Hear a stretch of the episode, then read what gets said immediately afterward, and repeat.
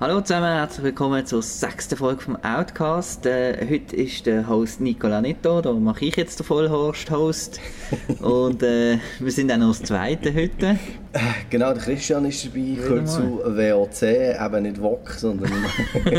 heute äh, geht es aber um Angst als äh, großes Thema und zwar ist im, im Kino ja It oder Es äh, angelaufen, ein mega Hype alle haben ihn gesehen, wir auch. Wir werden darüber schwätzen.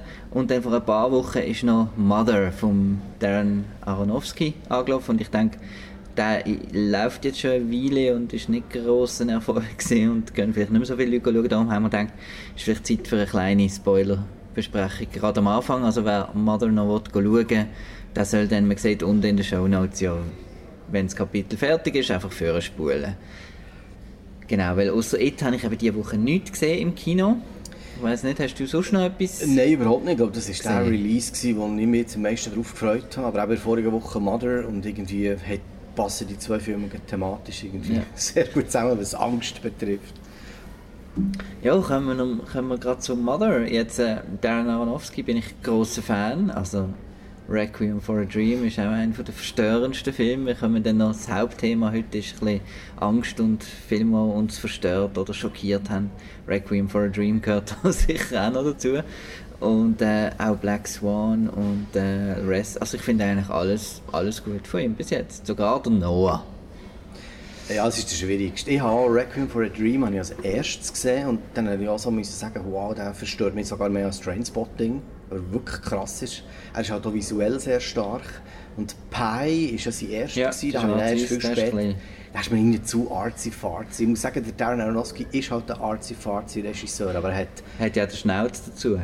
Ja, genau. Und ist jetzt mit der Jennifer Lawrence zusammen, das passt ja auch. Black Swan habe ich auch super gefunden, sehr wirklich so starke so Arthouse-Charaktere-driven Filme, ja. Und, und eben auch viel mit visuell und Sound vor allem, wie das laut wird beim Black Swan am Schluss, wenn, wenn das Orchester ja. kommt und auch bei Requiem for a Dream schafft er mega mit Sound und, ja. und einfach ein, ein Kinoerlebnis. Ja. Für mich ist er einer, der am ersten an so ein David Lynch an eine David Lynch-Symbolik herkommt. Der Lynch hat ja sehr viel mit Farben und, und Bewegungen bedeutet Emotionen. Der Aronofsky hat das auch sehr viel in seinen Filmen, das finde ich stark. Und bei Mother ist es, ich glaube, wirklich ad absurdum, absurd umtrieben, das Ganze.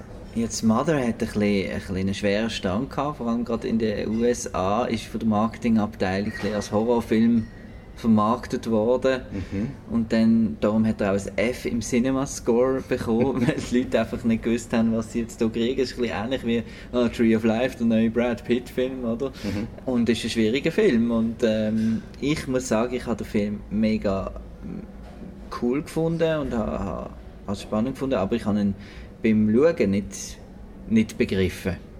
Okay. Also ich habe mich einfach mal erschlagen von diesen Bildern und Sounds und mega spannend gesehen und eben wie es absurd, es kommen ja dann immer Leute auf Besuch, will ich noch sagen, ich habe ja bei dem und äh, äh, Jennifer Lawrence leben in so einem Haus in Mitte von nichts und plötzlich mhm. läutet der Ed Harris mit seiner Frau und fragt, ob er doch ein bisschen darf übernachten, meint, es sei Bed and Breakfast zuerst. Und dann kommen einfach immer mehr Leute und es wird immer ab, ab, abstruser, oder? Und, äh, und der Javier Bardem tut alle entgegennehmen und äh, Jennifer Lawrence wehrt sich so ein bisschen dagegen ein, das ist jetzt da unser Haus und so weiter. Ja, genau. Sehr gut zusammengefasst. ja, das ist... Was ich krass gefunden ich habe, ähm, ich habe, mir, ich habe nicht grosse Erwartungen an diesen Film, weil ich dem Aronofsky halt vertraut habe. Mhm. Und der Trailer hat für mich schon so ein bisschen, ein bisschen das Shyamalan-Zeug drin und so ein bisschen Hitchcock und ich hätte jetzt so mehr ein Kammerspiel erwartet, das mhm. einfach mit, mit dem Psychoelement schafft. Und ähm, kurz darauf ist es wirklich polarisiert worden, die Kritiker haben ihn hochgelobt, die Fans haben ihn gehasst. Und irgendwann habe ich mal so ein Interview gelesen von der J-Law. Man sagt ja J-Law und nicht Jennifer ja, Lawrence. Ja, cool ist. Ja. Genau, Millennials und so. Ja. Und dann hat sie so ein bisschen angeteased, es ging halt um eine gewisse Thematik, die der Darren seit immer beschäftigt. Und dann bin ich so ein bisschen mit dem Gedanken ja. in den Film rein. Darum, wie du jetzt gesagt hast, ich erschlagen worden. Ich gehe, aber ich habe sofort Sachen rausgenommen und gewusst, aha, es geht um das. Ja, also als ich es gesehen habe, das erste, was bei mir, äh, was ich gesehen habe, ist so ein bisschen der Fame. Also äh, die ganze, ich habe es gesehen als wie Kritik am, am, am, Paparazzi und Hollywood und so, weil es kommen ja dann immer und wenn ein Autogramm von ihm und dann, wenn das Kind kommt, wenn alle das Kind zerstören, ich habe das irgendwie voll auf die, auf die Paparazzi-Kultur äh, angewendet und nicht auf die Bibel, was ja eigentlich dann am Aronofsky seine... Äh, genau seine Grundlage war, weil ich da halt nicht zuerst an die Bibel habe. Aber nachher, als ich das alles gelesen habe, ist sie eigentlich relativ offensichtlich und darum wollte ich sicher zweites Mal nochmal schauen. Das ist das Coole daran, obwohl ich, also das Gefühl habe ich auch nicht die Hälfte verstanden, aber die Referenzen zur Bibel habe ich wirklich gesehen, aber es macht Spass, jetzt über das nachzudenken und sicher nochmal zu sagen, ich gehe dann nochmal schauen mhm. und ich schaue es, schaue es an. Aus einer anderen Perspektive. Aus, genau, aus einer anderen Perspektive. Und das fährt schon dort an, wo eigentlich der Ed Harris reinkommt, schon dort fängt es an. Wenn man jetzt so darüber nachdenkt. Genau. Jetzt weiß ich nicht, sie haben natürlich mega gespoilt. Ich hoffe, die Leute haben jetzt, die noch nicht gesehen haben, irgendwie Ja, wir haben es ja gesagt. Oder genau, oder haben gesagt, wow, was haltet ihr irgendwie von dem? Das kann ich dazu noch sagen, Jay Law hat dann wirklich auch in einem anderen Interview gesagt, es sei ihr wichtig, dass die Leute das wissen, dass es um die Bibel geht. Yeah. Weil dann verstehen sie und gehen ganz anders in den Film rein. Yeah. Wenn sie aber finden, was man, du musst den Zuschauer das nicht aufs Auge drücken. Weißt? Ich meine, lass doch die das Kino erleben, wie sie das wollen. Eben, ich habe jetzt also, etwas ganz anderes gesehen, oder? Und das ist ja nicht falsch. Ja. Also, ist ja nie falsch, aber... Es soll jeder das rausnehmen, was er. Lustig habe ich gefunden, hinter uns sind wirklich drei Mädels gesessen, die am Anfang ja. schon darüber geredet haben, wow, und Aronofsky cool und Jennifer Lawrence cool. Und am Schluss des Films hört auf und sagen sie, ja, der Film hat sich jetzt extrem an Gone Girl erinnert. Weil der hat auch so viele Twists drin. und ich und meine Freundin schauen uns so an, so, hm, okay, also darum soll jeder aus dem rausziehen, was will. Ich finde ihn super, also sechs Sterne, es ist... Bei mir sind es dann doch nur so fünf geworden, also viereinhalb, fünf, weil ich eben zuerst nicht, nicht alles gesehen habe. Und weil es halt doch ein bisschen repetitiv geworden ist am Schluss, finde ich. Es ist dann recht dick wo dann, also wo dann noch Krieg im Haus passiert und, und es hat so wie zwei Szenen, wo Partygäste eigentlich reinkommen und fangen an dumm zu tun. Weil zuerst sind es ja die Partygäste und nachher noch all die Fotografen und Medien und so. Und ich habe es mir eine Wiederholung gefunden und habe gefunden, es ist ein bisschen, ein bisschen repetitiv gesehen gegen den Schluss. Ja, er setzt halt einfach immer so ein bisschen einen drauf. Und das ist halt noch dabei. Aber der Wasserbruch ist irgendwie Noah und die ganze, ganze Flut. Lustig ist auch, dass die zehn, ähm, nicht die zehn die Plagen, es tut mir leid für ja. alle, die die Bibel kennen, die, die Plagen kommen ja vor, weißt du, der Krott, ah, ja, wo, es hat alles so Sachen, wo, darum das zweite Mal schauen. Und eben die Trippe von Ed Harris, das habe genau, ich auch der Adam ja. und alles, das ist wirklich, es ist schon geil. Und vor allem stell dir vor, das findet alles in einem Haus statt. Also schon nochmal an die technischen Dinge. Ich meine, ja. Aronofsky, sein Kameramann, was der alles hat, also das ist wahnsinnig. Das ist für mich, das ist wirklich Kunst. Und ich habe auch wirklich am Schluss gesagt, das wäre super als Theaterspiel. Und sie sind glaube ich, wirklich am yeah. überlegen, so ein Musical daraus zu machen. Ah, yeah. Für mich ist es wirklich ein, ein Bühne, das Kammerspiel. Yeah. Auf der Bühne im Off-of-Broadway perfekt kannst inszenieren also, aber ja, sicher nicht für jeden, der Film. Also, nein, nein. Er hat auch äh, eben brutale Sachen drin. Ja, er ist... Also dort, wo, eben Spoiler, wo die, äh, Jennifer Lawrence verprügelt wird und als Kind gegessen wird. Also ja. es ist schon noch ja. recht verstörend zum Teil. Und äh, da habe ich also auch so Geräusche gehört im, im Publikum. So, Die habe ich so, bei It, bei It habe ich die viel mehr gehört. es ganz viele Geräusche gegeben, hey, wir noch dazu. nicht, dass sie diskutiert haben, aber die haben reagiert auf den ja, Film. Ja, ja. Ich habe das, ich habe das gefeiert, Wahnsinn. Ähm, aber Mother, äh, wer ihn noch nicht gesehen hat, der ist jetzt blöd, wenn er das gelost hat. Genau, selbst schon. Sorry, in der heutigen Zeit muss man äh, Filme schauen, wenn sie starten, genau. sonst bist du gespoilt. Aber sonst interessiert uns natürlich auch eure Meinung zu dem Film. Gehen wir weiter zum anderen Film, It, hä? Genau. Jetzt du, Leseratte, It gelesen? Ich Leseratte, ich muss aber sagen, ich habe dann den TV-Zweiteiler zuerst gesehen und Albträume gehabt und das Buch erst später gelesen. Ich muss dazu sagen, es ist eines seiner längsten Bücher yeah. im Stephen King, es ist über 1000 Seiten und es ist recht komplex darum habe ich das erst so in meiner Jugendzeit, Mitte 90er, nachher nachgeholt. Ich habe auch zuerst die Fernsehversion gesehen und habe dann ein Buch lesen und habe dann aufgehört, wo er dann irgendwie in ein Archiv gegangen ist und dort alles über die ganze Stadt, die ganze Geschichte ist nachrecherchieren. Ja. Äh, ja, das ist mir dann als, äh, ich weiß nicht, 14-Jähriger ist mir dann verleidet. Darum habe ich es nie fertig gelesen. Aber der Film ist so, so einer, wo der Zweiteiler, jetzt, wenn man ihn heute nochmal schaut, also es, es verhebt nicht so groß außer dem Tim Curry. Wo du einfach ja, ich glaube, es ist ja so ein bisschen zum Kult avanciert, aber er muss ja nicht perfekt sein, eben durch Tim Curry. Ich meine, das ist schon bei, bei Rocky Horror Picture Show so, der Tim Curry führt das Ganze, das macht es legendär und ich finde auch seine Version von Pennywise ist, ist halt wirklich grandios, so finde ich, ja. Und irgendwie, eben, bei uns ist der, ich weiß nicht, es gibt so Filme wie Poltergeist oder, oder It, wo irgendwie in der, schon in der Primarschule diskutiert wird. Ich weiß auch nicht, wie. Also ich habe da gesehen, ganz geheim bei einem Nachbar äh, auf, auf, auf VHS, glaube und so mit, mit weiß nicht, 12 Jahren oder so. Und äh, mhm. die, die Szene dort vor allem, mag ich mich erinnern, in der Dusche. Ja. Äh, hat mich recht äh, schockiert und so. Aber es sind so die Filme, die irgendwie viele, viele als Kind gesehen haben. Ich weiß auch nicht, woran das liegt. Vielleicht ist es so ein Marketing gegen, es funktioniert ja, ja, nur, wenn du ein Kind bist. Aber bei mir auch, es war ein, zwei Jahre älterer Nachbar. Gewesen. Das ist dann im Fernsehen ausgestrahlt ja. worden. Er hat so vorher aufgenommen und gesagt, wow, komm, du darfst nicht mit mir schauen und so. Weil halt Kinder Hauptdarsteller sind. Das ja, ist genau. wahrscheinlich das, ja, was man mal Bei Goonies und so ja. haben wir ja gelernt, dass die Kinder ja immer die Helden sind am Schluss. Und ich muss sagen, es ist eines seiner besten Bücher, Stephen King, aber mein Favorite ist wirklich Pet Cemetery, also mhm. auf der Kuscheltiere. Das ist absolut Horror, das Buch, also im positiven Sinn. Und, und It ist halt wirklich so die Königsdisziplin. Und ich war immer der Meinung, jetzt nach dem TV-Zweiteiler, es ist unverfilmbar. Oder man muss es nicht mehr antasten. Bis der Andy, Andy Muschietti. Ja, Muschietti, Muschietti ähm, sich dem angenommen hat. Muschietti sage ich ihm auch, amix. Äh passt. Äh, er hat ja Mama gemacht. Ja, das sind meine ersten Zweifel aufgekommen. Mama solid am Anfang, schwach am Schluss. Mm. Ja, aber der Schluss, das Märchenhafte, hat mir schon noch gefallen. Ja, eigentlich. Aber, aber, Del Toro irgendwie. Also ja. hat, er, hat dir das gefallen? Okay. Mir hat das noch gefallen, das ja. Mama. Und dann ist jetzt halt eben, wir haben es schon davon gehabt, mit dem 80s äh, Revival und so, hat mir jetzt die ganze Story in den 80er Jahren versetzt. Ist ja, glaube ich, in den 50er Jahren im, im Es ist 58 im Original, jetzt ist es 89, 88, glaube ja.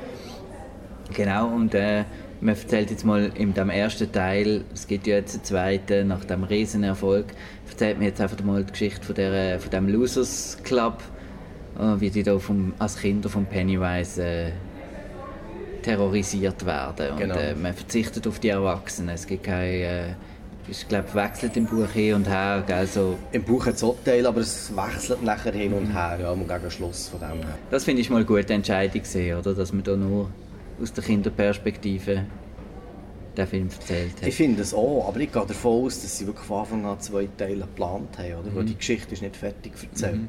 Und ich finde es auch wichtig, ähm, wir können schon nachher noch im Detail dazu kommen, viele Leute haben sich mokiert, dass es jetzt in die 80er Jahre ist mhm. gemacht wurde. Für mich ist es aber so, die Relevanz ist viel grösser, weil die, die dann in den 80er sind aufgewachsen die sind jetzt in der Gegenwart nachher erwachsen. Ja, Wenn du das in die 50er reinsetzt, hast du als Zuschauer überhaupt keinen Bezug zu dem. Ja. Ausser, du bist Generation von unseren Eltern oder so. Also dort verstehe ich Kritik nicht ganz, warum das die Leute gesagt oh, jetzt hätten wir es noch Stranger Things mäßig in die ja, 80er und dann hättest du die Erwachsenen in den 80er nachher, wenn du das in den 50er würdest machen. Ja, also ja. ja. Ich weiß also nicht. Ich finde also. das auch super. Ähm, und er übertreibt es auch nicht mit 80er Referenzen. Er hat, klar so. hat er Bill sein Zimmer, ja. mit Nightmare on Elm Street als Poster und hier und das ist doch völlig okay.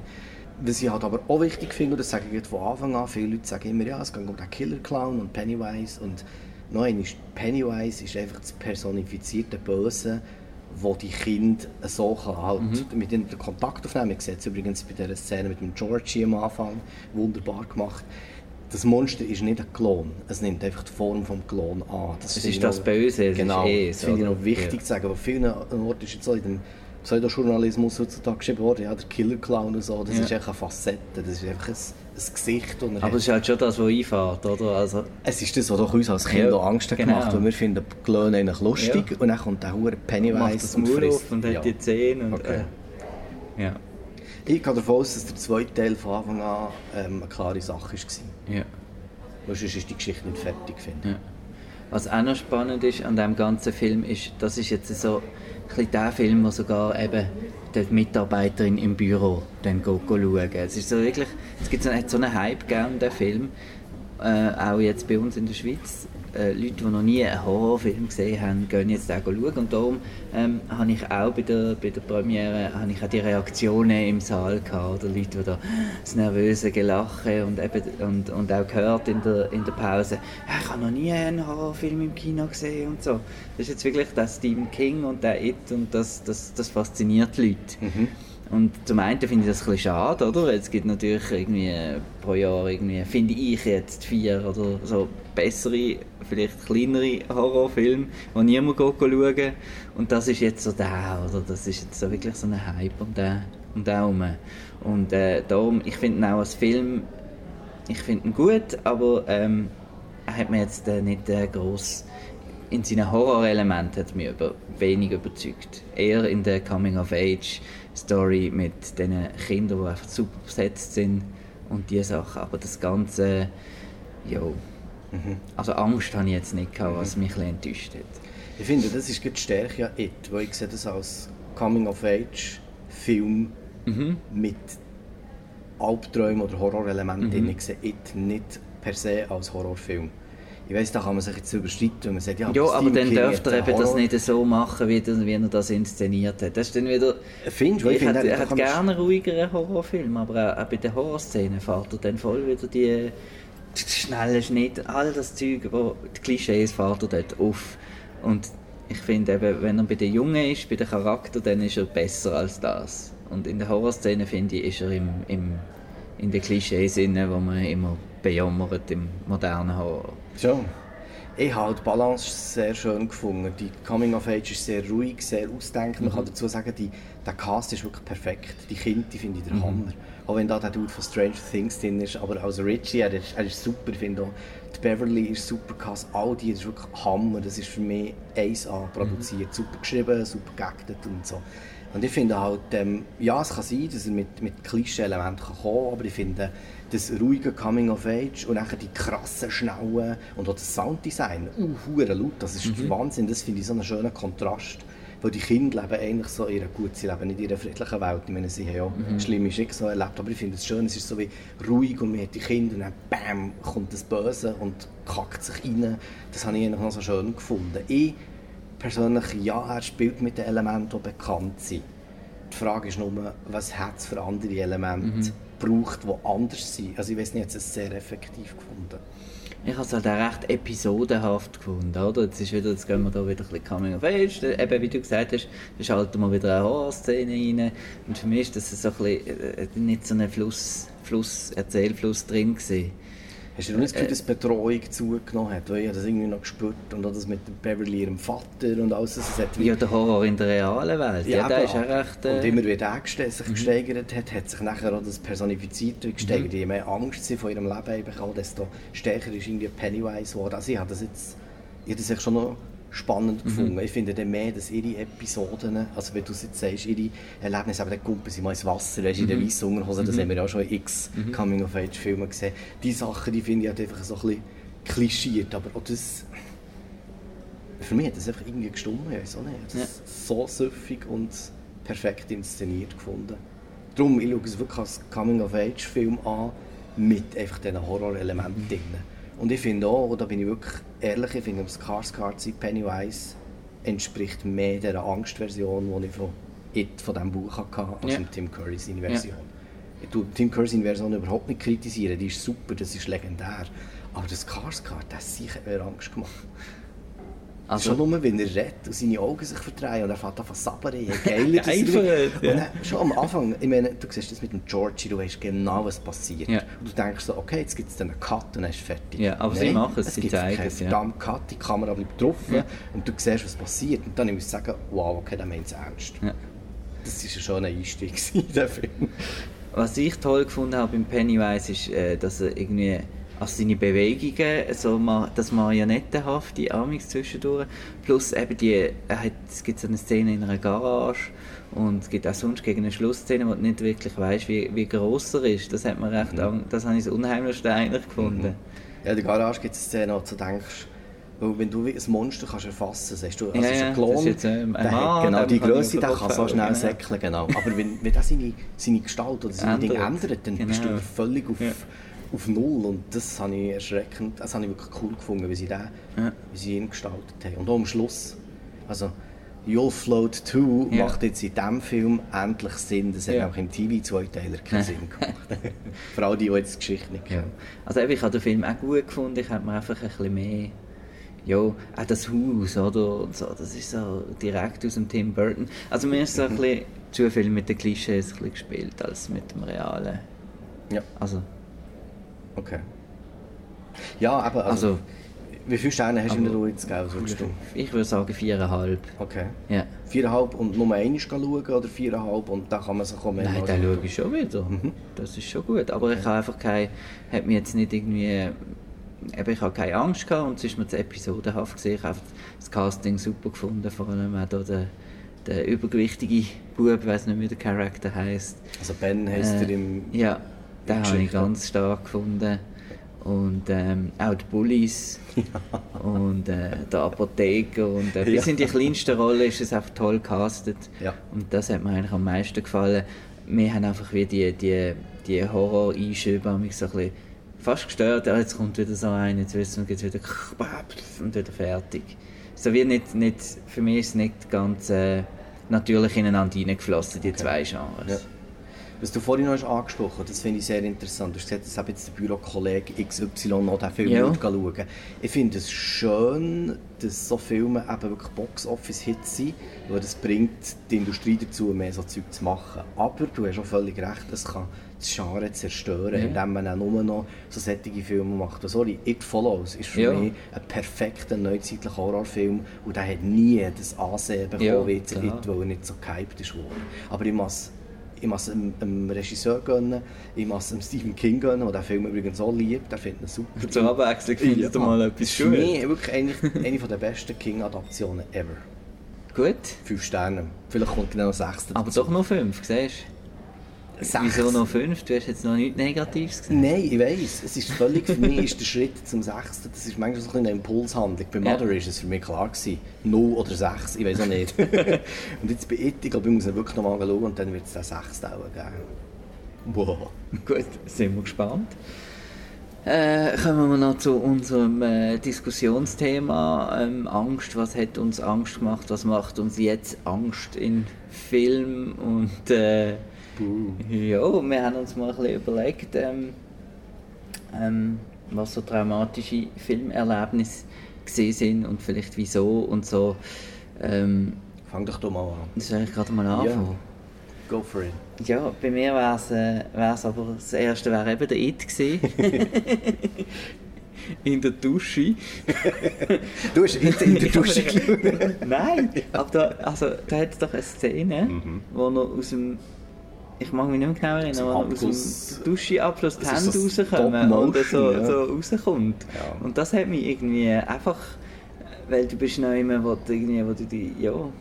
Oder das, das, das ist wahrscheinlich auch eine Urangst, oder? dass du beim Duschen, das darum ist ja Psycho auch so.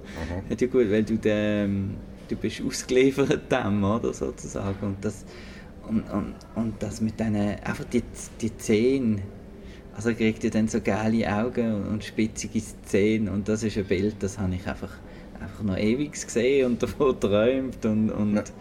und Wie alt bist denn du denn gewesen? Und wenn, wenn, wie hast du ihn gesehen? Hast du ihn normal daheim können schauen oder hast eben wie... wie... Also ich habe ihn eben dort bei einem, bei einem Nachbar in, in, in, in so einer abdunkelten Zimmer, in einem Uh, abdunkelten jetzt- Zimmer, jetzt wird's schwierig. äh, äh, haben wir den gesehen, ja.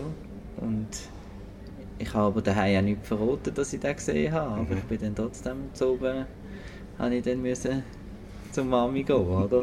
Ich nicht auch können schlafen Und ähm, das ist eigentlich, wenn ich so überlege, wirklich eins von der ersten, wenn man jetzt nicht dazu zählt, dass ich vor der Ursula natürlich und äh, bei Ariel habe ich natürlich auch schon Angst gehabt. Aber so richtig Angst habe ich wirklich von dem Pennywise gehabt. Vielleicht habe ich da jetzt auch vom Remake etwas Ähnliches erwartet und das geht halt heute schon fast nicht mehr, weil wir jetzt natürlich eben jährlich irgendwie 50 Horrorfilme schauen. Wir oder? sind ja. ja. Aber das wäre so meine erste Angsterfahrung gewesen. Meine ist Titanic. Showgirls. ja, Showgirls ist für mich. Um Scream 2 zu zitieren, gell? Ja, genau. Ja. Ähm, für mich ist der erste ganz chronologisch vor, wenn das Mhm. gemacht wurde, ist halt wirklich «The Exorcist» 73 von William Friedkin. Kennen wir ja, glaube ich, alle, hat jeder gesehen. Es gibt übrigens eine coole Serie auf Fox, wo jetzt die neue Season gestartet ist, die zweite.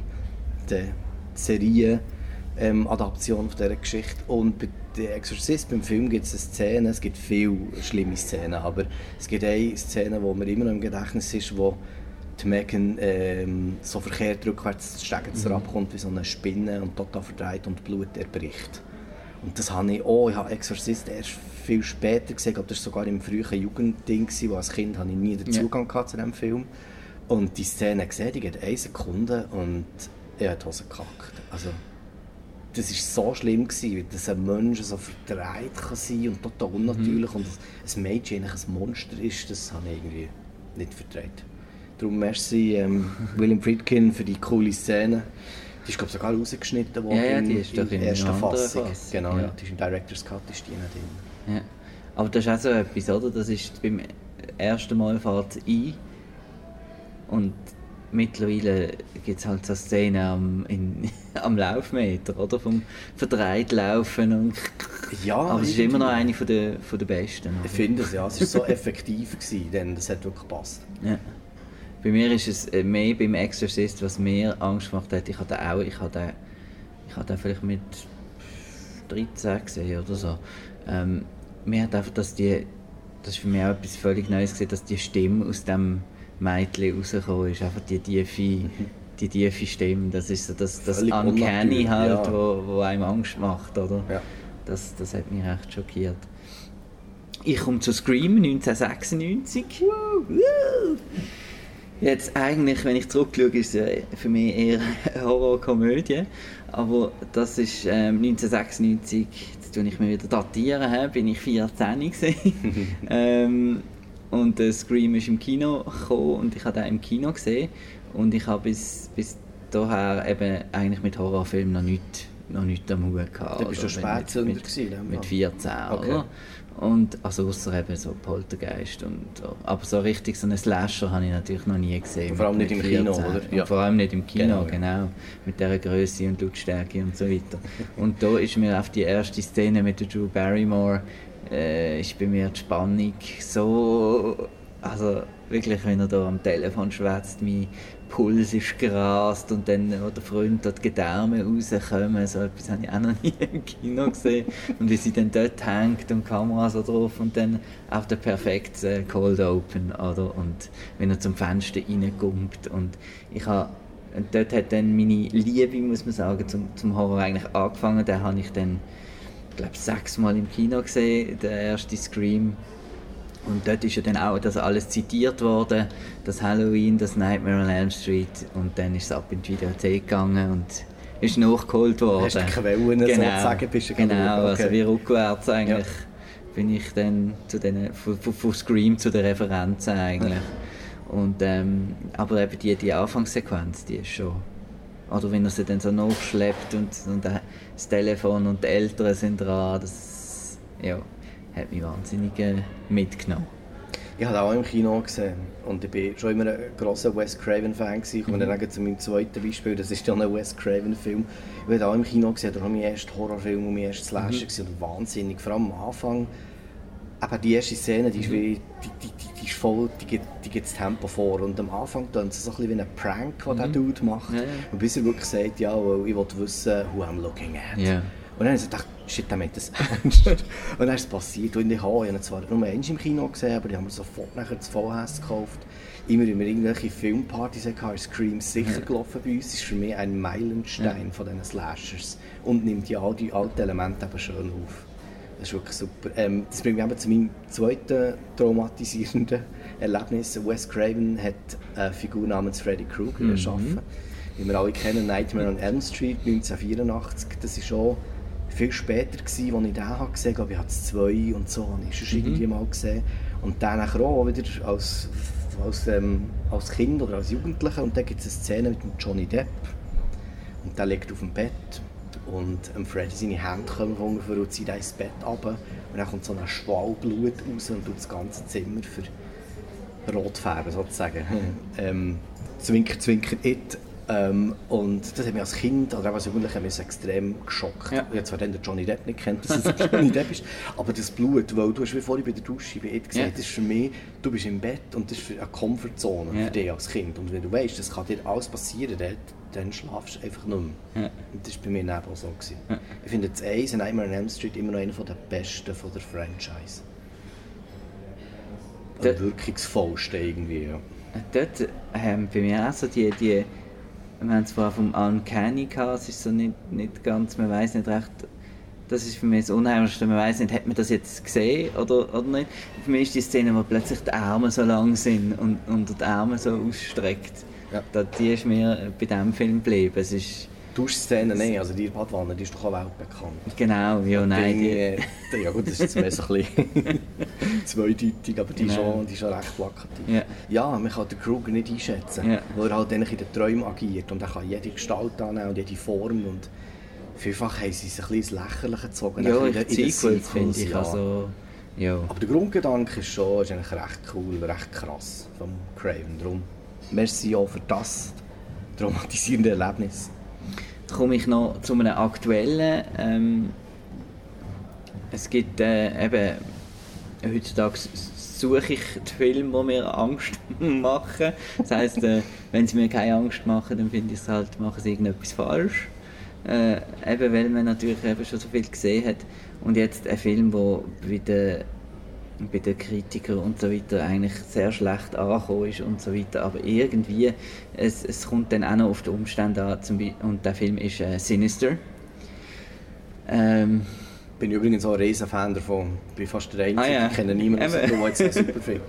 Und das ist auch ein Film, den ich ähm, zur späten Stunde, so um, um 10 Uhr oder so, Blu-ray rein da habe und bin allein daheim gewesen. und äh, die Lautstärke relativ oben und alles und äh, ja, einfach einer, der auch mal Jumpscares hatte, wo, wo ich wirklich jumped bin und ähm, auch das, das Gesicht äh, wo da, von dem, von der, von dem Bagul, Ja. wo da überall ein bisschen drin ist und dann einfach die Videos. Ja. Also, wo da die Familie sich auslöschen, das hat mir irgendwie ganz Ja. icky und, und irgendwie, weil es irgendwie realistisch ist und man auch weiss, dass es so kranke äh, Geschichten ja gibt und, und so.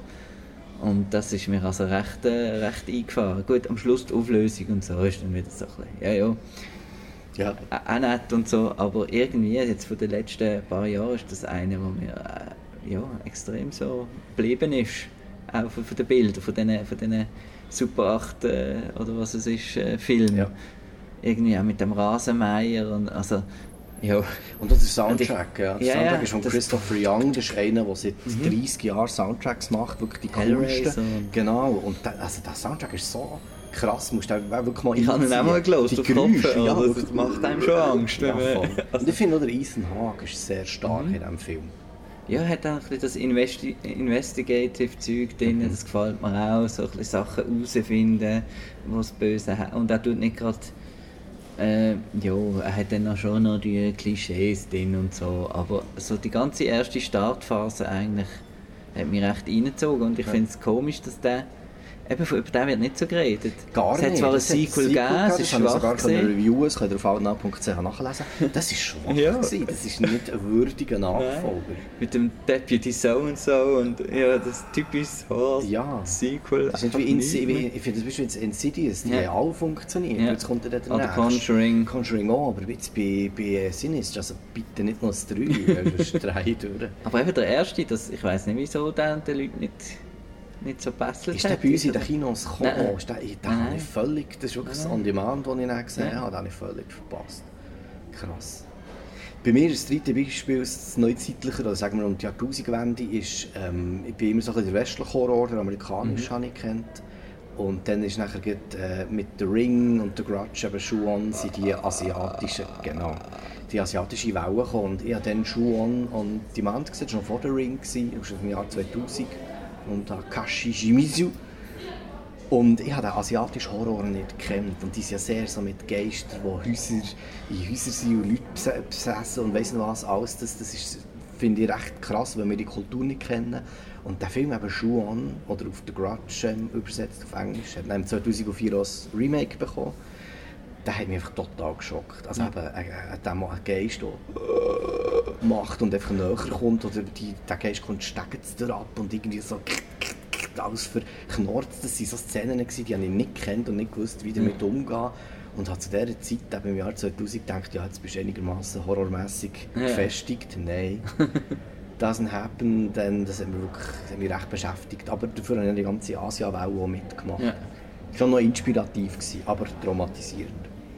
Was jetzt auffällt noch ist, äh, dass wir jetzt bei all unseren Szenen eigentlich nicht, nicht auf Gore, äh, gutes Blut aus dem Bett, vielleicht ein bisschen. Ja. Aber eigentlich sind es ja selten die Gore-Szenen, die einem, die einem Angst machen, sondern eher so ein bisschen eben das, was man nicht kann zuordnen kann. Ja, ich weiß nicht, ob sich das so ändert. Als Kind hat man vielleicht mehr das Plakative, das einem Angst macht, aber da kann man auch Arm abreißen und Mhm. Ja. du bist schockiert. Und jetzt ist es mehr so, ja, das, ähm, das Subtile, es könnte ja sein... Unberechenbar, Ja, oder? also ich finde es schon noch ein Psycho, jetzt, wenn ich in einem Gang würde oder einen Film, wo jemand in einem Gang läuft und es kommt einfach ein Geist langsam auf ihn zu. Ja. Es muss nicht passieren, du Ja, ja. drehst einfach durch. Also, ja.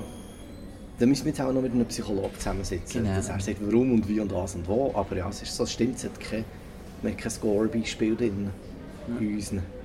Ja, ich- und, und ich, ich habe das Gefühl, es ist wieder ein bisschen vorbei mit, dem, mit der ganzen Torture-Porn-Phase jetzt im Horrorkino. Ich finde es jetzt... Jigsaw kommt ja. Jo, Also ja, Saw ist ja nicht Tor Mal, es geht so ein bisschen Ja, das ja. Torture-Porn rein, aber... aber das ist jetzt auch nicht etwas, was mich interessiert oder so groß. Also Ja. das, das einfach äh, Eisgeschrei und Eli Roth und, und Zeug und Sachen, das ist mir dann eben zu plakativ. Eben. Ich finde, in den letzten Jahren hat es eben ein paar wirklich sind wir auf einem guten Weg. Jetzt auch mit dem It, auch wenn ich jetzt auch nicht super gefunden habe, aber ich habe das Gefühl, wie äh, das Horror-Genre ist ein bisschen mehr auf Charakter wieder zurückkommen, auf gute Hauptfiguren. Ja. Als einfach nur äh, Frischfleisch für Ja. den Mörder. Ja, all diesen Beispielen, sogar auch bei Annabelle und Conjuring, das sind, das Ja. sind gute Figuren und Ja. das macht, macht den Unterschied Ja. aus. Oder? Ich habe manchmal so ein das Gefühl, es ist schon nicht mehr der Realhorror, eben mit irgendwelchen Leuten, die dich im Wald in, äh, gefangen haben und, und eben Torture Porn, I spit on your grave, sondern mehr wieder das Übernatürliche. Also wir haben genug Horror auf dieser Welt, das war zwar schon immer so. Gewesen. Ja. Und vielleicht will man sich jetzt halt durch übernatürliches Zeug wieder mehr la, la, ähm, wie soll ich sagen, ja, inspirieren oder beflügeln oder eben traumatisieren ja, von dem. Nächste Woche kommt auch übernatürlicher Film ins Kino, Blade Runner 2049. Yes. Yes, ist äh, nach Star Wars wahrscheinlich mein äh, meist erwarteter Film das Jahr. Äh, freust du dich? Ja, also was soll man sagen, ich habe ähm, Blade Runner auch als Jugendlicher gefeiert, obwohl ich den auch dann nicht verstanden habe. Es gibt ja x Fassungen von Blade Ja, ja. Runner, die habe ich auch mal gesehen und jetzt erst wieder der ach, Final Cut Ich glaube, ist- Final ist Cut habe ich glaube gesehen. Und dann habe ich gewusst, wo der, was er gesagt der Villeneuve macht das 2049, ist ein Sequel. Ryan Gosling, es tut mir leid, ich bin ein grosser Fan von ihm, darum freue ich mich, als ich den Trailer leid habe gesehen Die Visuals, der, der, der Sound, das ist, ich freue mich sehr, sehr. Es ist wirklich eines der Highlights jetzt das Jahr, wo ich, mich- wo ich mich darauf freue. Und die ersten Kritiker sagen ja, es sei ein Masterpiece. Ja. Ähm, ja, geht glaube ich ziemlich lang, oder? Es Ja. ist sicher so eine zweieinhalb Stunden Ja, ja. oder noch mehr. Ähm, ja, das Einzige, was ich ein bisschen Angst habe, ist der Jared Leto. ja, von dem habe ich natürlich auch Angst. Ich finde ihn super und sorry, ich bin ja auch der Einzige, der als Joker super gefunden bei Suicide Squad, Mhm. aber ich habe ein bisschen Angst, dass er dann wieder so über Schauspieler Ja. und über... Aber ich freue mich riesig auf, auf den Film. Hast du die Prequels gesehen, die Kurzfilme? die Nein, drei? ich habe nichts geschaut. Ich habe keinen Trailer gesehen. Oh. Weil Ja, eben, ich wollte einfach, Du hast einfach rein. jungfräulich sozusagen Genau. von diesem Film lassen. Ja, entjungfern. genau. Genau. Weil, äh, ja, weil ich einfach weiss, Villeneuve, das wird mich visuell umhauen und ich will da wie das noch nicht sehen. also ich will das dann im Kino sehen und Ja. boah, oder? Also Poster habe ich einfach gesehen. Ja. Ähm, und das ist so, auch wenn man ja sagt, Blade Runner Sequel, so zuerst, nein, nein, sicher nicht, geht's noch und so, aber wenn man dann sagt, Villeneuve, dann ist wieder alles gut. Mhm. Also es ist wirklich jetzt auch einer bei mir wie der Aronofsky, der eigentlich noch nichts gemacht hat, wo ich muss sagen, das ist nicht zumindest interessant. Ja. Also, Und ich glaube, das ist ein Stoff, der ihm persönlich sehr am Herzen liegt. Also er würde, glaube ich, nichts machen, wo, was wird für schlimm besser. Und eine schöne Aussage von ihm ist, dass er gesagt hat, es werde keinen Director's Cut geben. Weil die Das Fassung, die wir in ja. den Kinos sehen, that's it. Und das finde ich sehr schöne das heisst, Aussage. das ist auch mutig vom Studio in dem sehr, Fall. Ja. Haben sie ihm freie Hand gelassen. Weil der Original Blade Runner ist ja kein äh, Box-Office-Erfolg Nee, der ist ja nachher kultig, kultig geworden. Und der zweite Film, der noch startet, das habe ich schon wieder vergessen, My von Little Luther Pony. Flair. Ah ja, My Little Pony, genau. Auch da natürlich Vorfreude oder Ja, vorhanden. das wird ein? CGI-Geplänkel, oder? Oder? Ja, Ähm, also nein. sind da- jetzt glaube ich die Falschen am Mikrofon.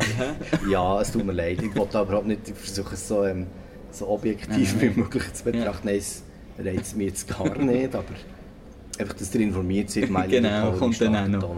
Ja, genau. Gut, ähm, das war es gesehen. Wie immer, der Podcast kann man RSS-Feed, iTunes, YouTube. Genau, Soundcloud oder auf outnow.ch. Ihr könnt das Review von It, übrigens von Janik geschrieben, ist auf outnow.ch. Mhm. Ihr könnt schauen, ich glaube, es hat nicht von all diesen Filmen, die wir jetzt erwähnt haben, Reviews, aber geht doch gleich auf outnow.ch. Durchforscht es und ähm, ja, Ja, wir sind auch auf Facebook, Instagram wo man sein muss. genau. Und äh, nächste Woche ist dann wahrscheinlich der Nicola wieder dabei, sind wir wieder ein bisschen mehr.